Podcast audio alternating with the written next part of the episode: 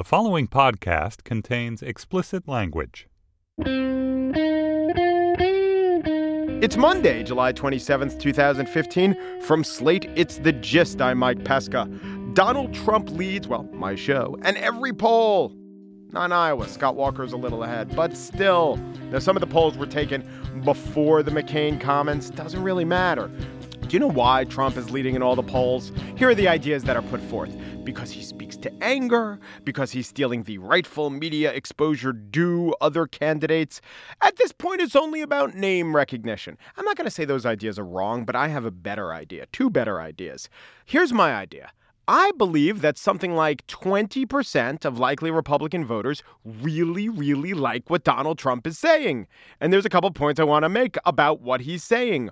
One is when you don't care about serving a constituency other than yourself and other than your message, communication gains. It gains clarity. So much of political communication, we use phrases like dog whistles or nods to this group, or we say a subtle distancing from that group. Think about your own life. Have you ever subtly distanced yourself with a statement? It's weird. The most regular people, subtle distancing is they literally get up and walk away, right? But in politics, it's all these. I mean, it's like parsing an epistolary exchange from the 19th century. There's what you say, there's what you mean, there's all the shades of meaning. Trump, no shades. You could argue no meaning. But Trump is pure, pure id, pure idiocy, whatever. It's a good communication strategy. It's like when, when an artist is free of the constraints of his labels, or the best case when a journalist transitions to columnist and it becomes this freeing thing. It can be amazing because you say what you really think. But another bit of Trump's appeal, I think, is noted in something that I think is true of human nature. It might only be true of American human nature, but I think it's true of all of us. We tend to think that everyone else's job is really easy, and everyone else tends to think that our job is a lot easier than it is, right?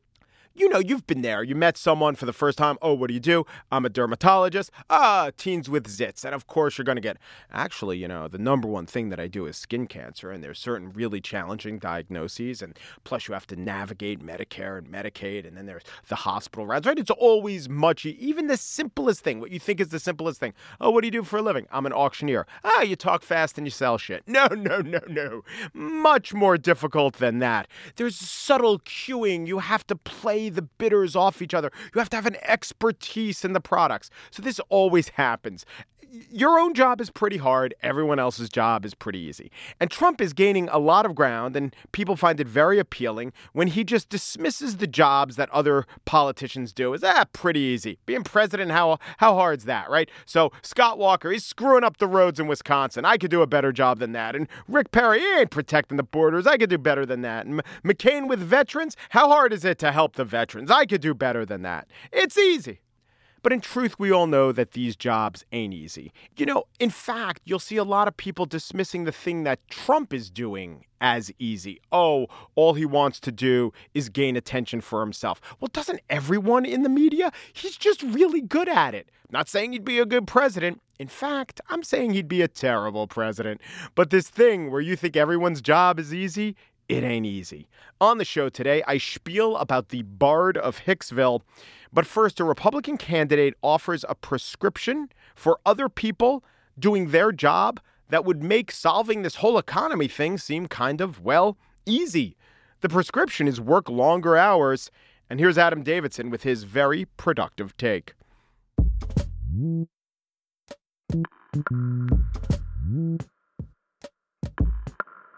In speaking with the Manchester, New Hampshire newspaper, the union leader, Jeb Bush, said this quote, we have to be a lot more productive. Workforce participation has to rise from its all time modern lows. It means that people need to work longer hours and, through their productivity, gain more income for their families.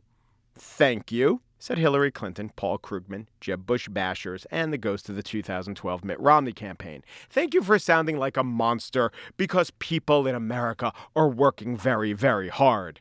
So is that critique of what Bush was saying, is that fair? Don't ask me, ask Adam Davidson. Actually, I'll ask Adam Davidson. Adam is a writer for the New York Times Magazine on economics issues. He's the founding editor of Planet Money. We're going to get downright productive right here. Hey, Adam. Hey, Mike. So, productivity, there's the general phrase like being productive, but it's a mathematical formula. It's output divided by hours worked. Dollar value output. Dollar Yeah. value output.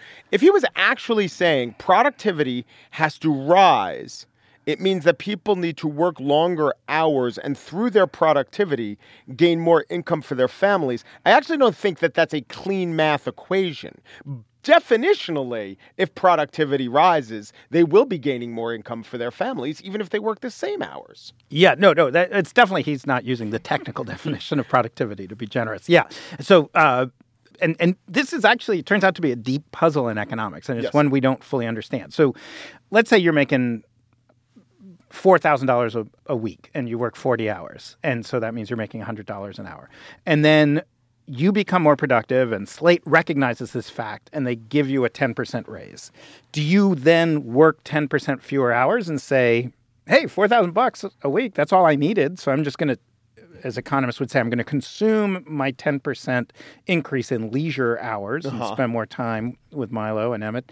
Or do you work those additional hours and make more money? And actually, what many economists believe, although not all, is that you actually end up working more hours. That if you're making more money, the opportunity cost of not working increases, and so you work more hours. So you're incentivized to do it. It's also hilarious why people who there is a certain class of pe- person who maybe works on Wall Street and says, "I work really hard. Why can't the poor?" You're making so much more money per hour than they are. If they were incentivized to the tune that you are, maybe they'd work more too. Yeah, it's actually a striking fact, and we know this from studies of, of very poor countries that when you make a dollar a day, you actually work less. You might think, oh, that person would hustle more because if they get an extra dime, their their salary increases by ten percent. But the opportunity cost of not working is so low that it's often you know better just not to work. So I, I mean, I think if I were to give the most I don't want to give a generous reading. I think what Jeb Bush said was just it, it just was a mis. It was either economically nonsense or I don't know.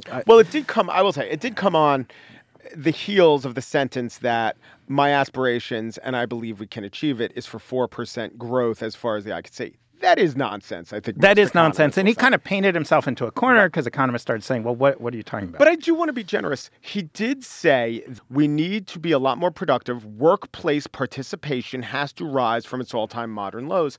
And to me, this is about the plague of the part time worker who would like more work. Like, I don't think it's too much of a leap. You look at his whole record, he's not one of these, you people are lazy guys. He's one of these, get out and work. I want to give you jobs that you want kind of guys. So I do think workforce participation, maybe he's using the word wrong, but part time work transitioning to full time work is a good thing. And that's, I think, what maybe part of what he was endorsing. We're going through a historic shift to less workforce participation, fewer hours worked by the average person, fewer people working. That's for a few reasons. So, one reason is there's a major demographic shift. We just have older people than we used to. And so, that you would expect that uh, workforce participation would fall with that. And aside from immigration, like bringing in a lot of younger people, there's not a lot we can do about that. Although I would like us to bring in a lot of immigrants and younger people. But then the downside of that is what's sometimes called discouraged workers, people who don't even look for work anymore. And that clearly is a frustrating thing. We want we want people who want to find work to be able to get the work. What I would say though is if you want to look at a primary thing, if we could like tweak the US economy magically, the disconnect between productivity growth and wage growth would be and, and it's a deep mystery why it's broken so dramatically. But as a general rule for the kind of post World War II boom, 40s, 50s, 60s, into the 70s, when the economy was more productive, when a factory was more productive, workers got a fairly tight wage raise. And according to classic economic theory, the gains of productivity growth should always go to workers. Workers should see their wages grow in lockstep with productivity increases. So if computers and conveyor belts or whatever are making the average worker more productive, their wages should go up to reflect that. That And when we mean more productive, we don't mean anything like working harder. It could be No. pushing uh, the same button he's pushing for 40 hours, but that button's resulting in more things that are produced. because there's a more Pay efficient more. machine that Sure. works better, Something that has that less downtime. even know how to work. Yeah, Yeah. exactly. And that doesn't happen. We, have, become remarkably more productive, but the wages are just. but not the there. wages are not being widely shared. So, th- so that is the thing, and we don't know if it's cause or effect, but that's the thing that is broken. That if we could fix. So, if if I was running for president and I said something like, nobody's seriously talking about four percent growth. That's just not realistic for the United States over a very long period of time. But if we said, I want to get back to a place where the growth and wealth created by rises in productivity is broadly shared with the owners of capital, the rich people, as well as the workers. And that will create the conditions where more people may choose voluntarily to work longer hours because they'll make more money. And companies will therefore compete more for employees and, and there will be more jobs. I think that starts to make sense. That was kind of a terrible political speech, though. I don't, I don't think that, I, I, I think we can work on that. Do you think workforce participation does have to rise from its all-time modern lows? Yes, I don't know that it will rise to its all-time modern highs. I, Right. I, I think you know there's a permanent downward pressure. But yeah, I mean unemployment alone is high. Workforce participation is different from unemployment. So, according to the Bureau of Labor Statistics, which is the one that released the government organization, the Department of Labor, that releases these statistics, you are in the workforce if you can answer yes to the question either do you have a job or have you actively looked for a job in the last 12 months? And if your answer is no, I haven't, you're not in the workforce. But we know that so some of those people are people who retired or people who decided, you know what, I want to spend time with my kids. I want to, you know, I don't want to be in the workforce. My husband or my wife makes enough money, I don't have to. So these are people who are A, so discouraged they're not even looking for work. But even worse, and this is actually maybe more damaging, don't even believe that they can acquire the skills to get jobs. If people weren't working but felt like, you know what, I'm going to go back to junior college, if I could just upgrade my skills a little, then I can work. And those numbers are dropping too. And that, that that's upsetting. I mean, that's an economy that is not functioning at peak potential. Do you find it plausible that he really was talking about getting part-time workers who want full-time work to full-time work, or do you think he was saying that Americans aren't working hard enough? Full stop. I, I think he was talking about poor people who are getting much of their income from transfer payments, from government programs, and Maybe and- the forty-seven percent. Yeah, yeah. Argument. I think- I think- an echo of the 47%. an echo of the 47%. So therefore, do you think it's fair to criticize him for saying Americans are working pretty hard, or all these people have two jobs? I mean, that's the political hit against them. economics is not about maximizing money or maximizing some number like GDP. GDP economics double the double the population will double the GDP. Yeah, Who gives a damn? economics is about capitalism. The selling point of capitalism. The reason I am a capitalist is that when people can voluntarily enter or exit financial relationships, jobs, buy an apple, whatever they want, at a free floating price, that you can have so- socially beneficial outcomes.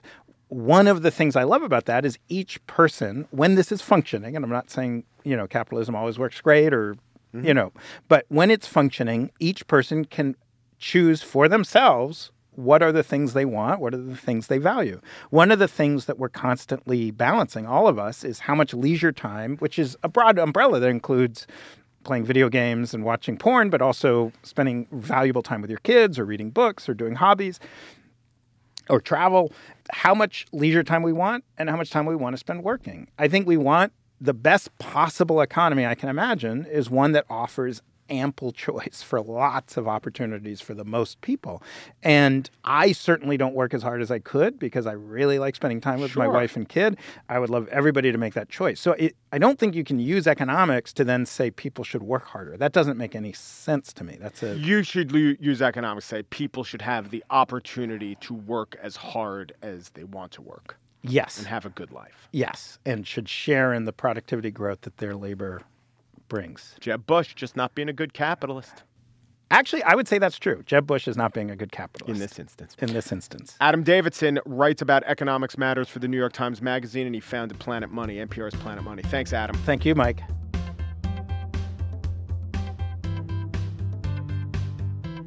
All right, so right now, as I speak to you, we're in the middle of, uh, well, the, the time period between Tisha B'Av and Tu B'Av.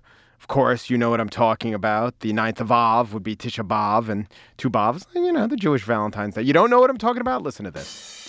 Hi, I'm Mark Oppenheimer, the host of Unorthodox, a new podcast from Tablet Magazine. Each week, Unorthodox dissects the news of the Jews with conviction and with wit. But, you know, we're not just for Jews. We also invite in a guest non Jew to ask us questions and even occasionally offer some constructive criticism of the chosen people. Immediately off the top of my head, you guys have way too many holidays. You really do need to edit the list down. You can listen to Unorthodox each week on itunes.com slash panoply or at tabletmag.com. And now the spiel. You may be a right turn lane, I may be crazy. State legislators in Albany, New York, want to name a stretch of Long Island Highway for favorite son Billy Joel. Route 107 from Lenox Avenue in Hicksville, that's where Billy Joel is from, to the Northern State Parkway, Northern State, also the name of a fine musical group. Look them up. There are a couple problems. For one, Billy Joel is, for the political process that we're talking about at least, very inconveniently alive. Roads named by the state are supposed to be for great statesmen or great piano men of the past. Let's say we had something named after Bill Cosby, said Assemblyman Phil Steck, a Schenectady Democrat. What are we going to do? Rename it now? I think it might be best to wait after the book is closed. Yeah, because once someone gets their name or image on something official, it's never controversial after that, right? I will bet you a $20 bill if you disagree with me. But there is another slight problem with naming the stretch, but there is another slight problem with naming a stretch of road, highway, or byway after Mr. Billy Joel. Billy Joel is a terrible, terrible driver. He lost a bone in his thumb. In fact, he severely damaged both thumbs in a 1982 motorcycle accident. He was involved in three one car crashes, which means he drove into trees and houses and things between the years 2002 and 2004. He later got help for drinking, though he said he was mostly depressed after 9 11. So maybe if you wanted to name a Billy Joel Marina or a Billy Joel heliport or some other mode of transport that he doesn't have a perilous history with, it would be less fraught. Okay. But putting all that aside, here's what I've done. I went to the stretch of road that they want to rename for Billy Joel. I've been there before. I know it well. It ain't much of a road. Strip malls, ATMs, Old Navy, Panera Bread. You know what? That that sounds almost musical. But I'm not just going to list every business on Route 107. I'm going to list them in song. Citibank Multiplex now showing train wreck Ted 2 Paper Towns, Pixels in 3D. Bakery and Shish Kebab, Good Health Day Spa, Hot Stone Body Scrub, 40% off. Boston Market, Starbucks, Sunoco Gas, or Rent a Tux, Boulder Station Steakhouse, Sears to fix your brakes. Smokestack, sell cigars, Cobble House, Shish Kebab. I just found out a secret to this Billy Joel song. The first two lines ought to rhyme, then it doesn't matter much. Just maintain some patter, and the rhyme scheme is off. Boston Market, IKEA, Dollar Tree, Red Lobster, Billy Joel, not yet dead, but also not so great. Look, that wasn't really fair. I mean, everyone knows we didn't start the fire. Is not at the the peak of the Billy Joel oeuvre. You know what song is? Well, it's Scenes from an Italian Restaurant, or in our rendition, Scenes from Billy Joel Boulevard. Andrea, Scenes from Billy Joel Boulevard. Scenes from Billy Joel Boulevard. Scenes from Billy Joel Boulevard. Here we go. A shish kebab joint, a Dollar Tree store. Perhaps the late showing of Jurassic Park, Part 4. A Citibank branch, an entire Dollar Tree. Don't like dinosaurs? How about pixels in 3D? Yeah, was that awful? That was awful. But if you think that that is an insult to the legacy of Billy Joel, just think about what naming Route 107 between Lenox Avenue and Northern State will do to the guy. He's the piano man. Let him go. Let him let him pass before we insult him by naming this horrible stretch of highway in his honor. And that's it for today's show. Well, Andrea Silenzi is a friend of mine. She edits my gaffes for free. She works with Joel Meyer, who didn't start the fire, but has put out a fire or three. Joel says, Mike, your singing is killing me as he wads cotton balls in his ears. And the executive producer finds my singing no smoother. I've confirmed Andy Bowers' worst fears. La da da da da da. La da da da da. Da dum bum bum bum. Don't sing us a song, you're a podcast host. Your voice is like drowning a cat. We're going to give you bad iTunes reviews. There's nothing you can do about that. Lad. But there is something I could do if you like good music, because today is Monday, and every Monday we play a They Might Be Giants song. It is in honor of the resurrection of Dial a Song, which you can call at 844 387 6962. Their new song will be up on Tuesday, or just listen, because in three seconds we're going to play it. Walking My Cat Named Dog.